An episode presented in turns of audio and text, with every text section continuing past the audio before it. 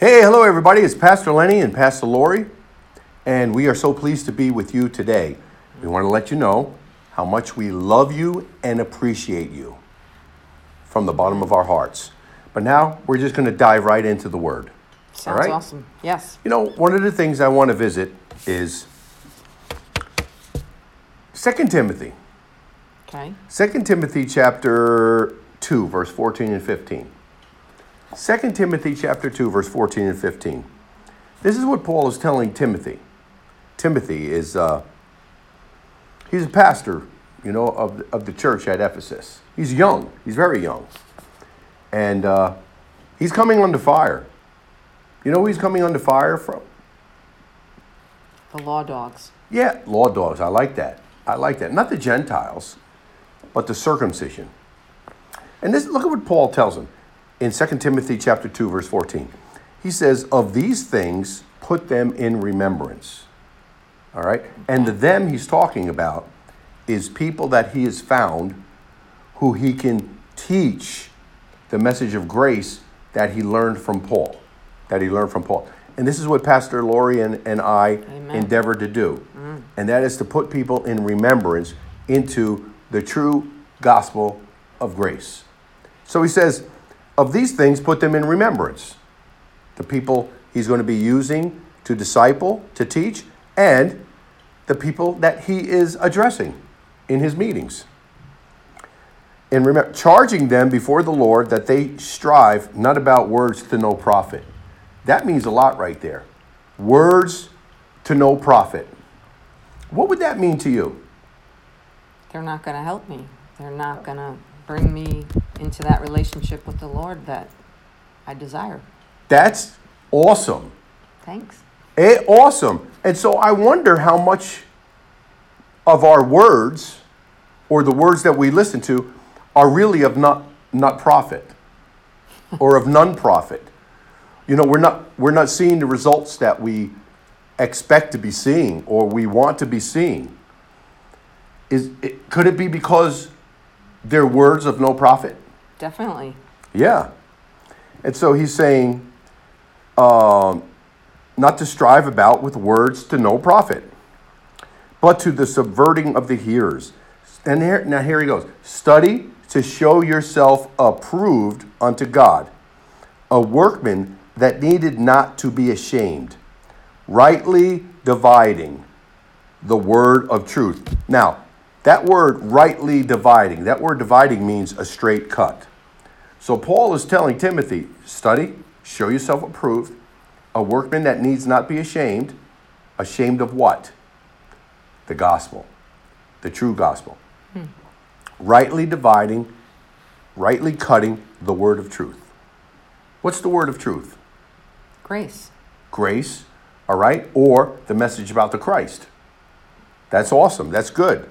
You have a good, you, you sit under a good ministry. I do. You're part of a good ministry. I have the best. And so, John chapter 1, verse 17 tells us that the law came by Moses, but grace, truth, it's all one, it's all one word. Grace, truth came by Jesus.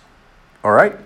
Now, Jesus in, in John chapter 8, we know that wonderful verse, um, verse 32 of chapter 8, and you shall know the truth, right? Who's the truth? Jesus. Jesus is the truth, Yes. right? You shall know the truth. And when you read John chapter 8 in context, he's talking about unless you believe in him, right? You will die in your sins. Right? He talked about his, his going to the cross. So make no mistake about it. He's talking about he is the truth. The gospel of grace, the message of grace, the new covenant, the better and true new covenant of grace. He's saying, and you will know the truth, and the truth shall set you free. All right? Set us free from what? Sin, death, Amen. not having a good life, prosperous, righteous life. There you go. Sin, death. And we know that Romans chapter 8, verse 2, it says, The law of the Spirit of life in Christ Jesus has set us free from the law of sin and of death. So, so that's really good. And also set us free from laws. Mm. The ceremonial laws, the 613 ceremonial laws, laws of, you know, especially from the book of Leviticus and the Big Ten. And then it That's says. And then it says in verse 36 For who, for he who the Son makes free free indeed. is free indeed. And you know, that's what we want to experience free indeed. Mm. Free indeed. Not only freedom from laws, rules, regulations, you have to, you must, you need to, all right? But freedom to enjoy, like you were talking about, our new life in Christ, mm-hmm. right? I came that you might have life.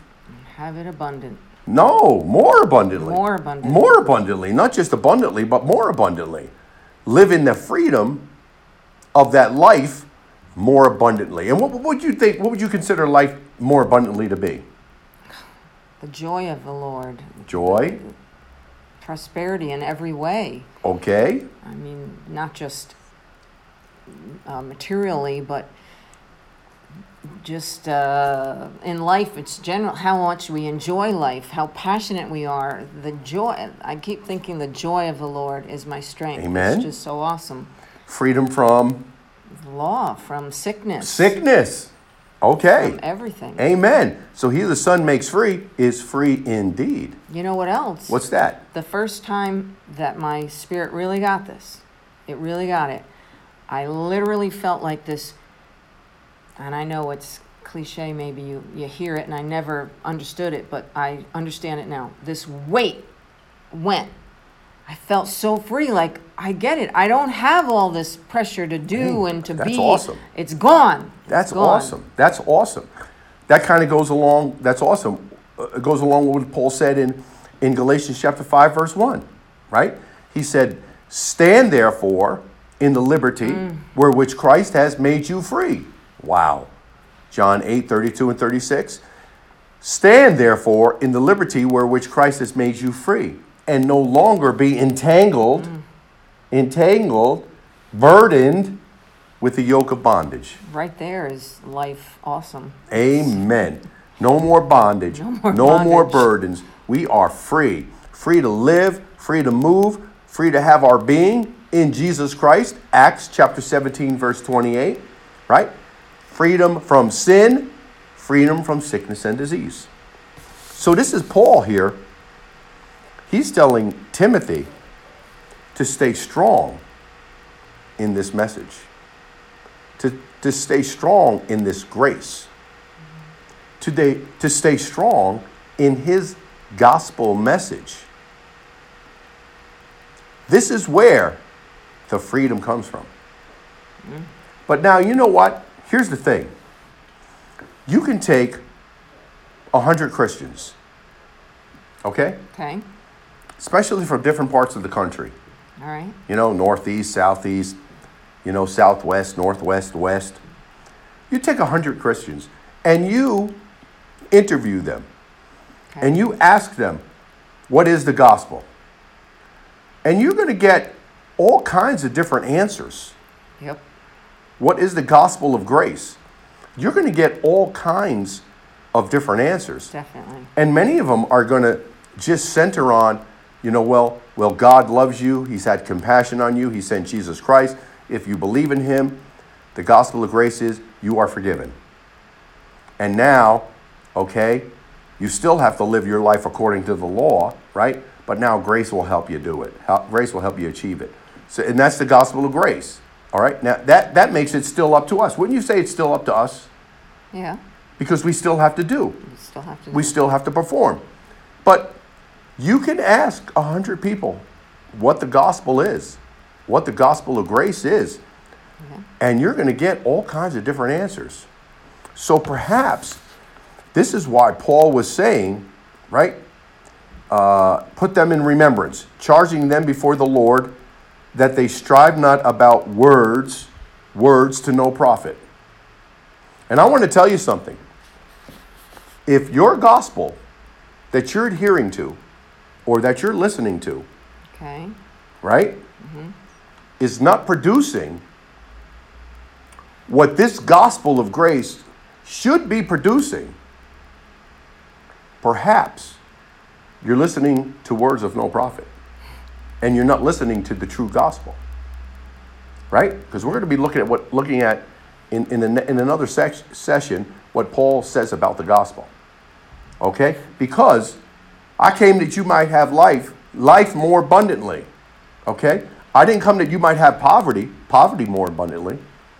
I didn't come that you would be sick, you know, sick in abundance. I I didn't come that you would be, you know, financially, you know, ineptitude, in, in, in, in poor, you know. I came that you might have life and life more abundantly. Yep. And that's what we are all desiring. Yep. And so it's the heart of Lori, her heart and my heart is to, we want to grab hold of that, that too good to be true gospel of the grace of our Lord Jesus Christ, Christ, the anointed one in his anointing. And we want to embrace that gospel and share that gospel. Mm. Because in the truth of that gospel lies, lies the abundant life that Jesus came to give. So I think we're just whetting our appetites today. Oh man, and it works because we're in it. Amen. So now we just want to thank you. We appreciate all you do for us. You know, you, your cards, your letters, your encouraging words, and many of you financially support us. You've become partners. Now, if you want to contact us, if you want to look at, at video archives, or if you want to know how you can give, give into this ministry, which is good ground, you could do it all Amen. by our uh, website. And our website is listed on the screen, but for those that are listening, it is all one word New Life Ministry, MHV.org. Any closing words? It's awesome. It's awesome. We love you, and we'll see you again with Pastor Len and Pastor Lori.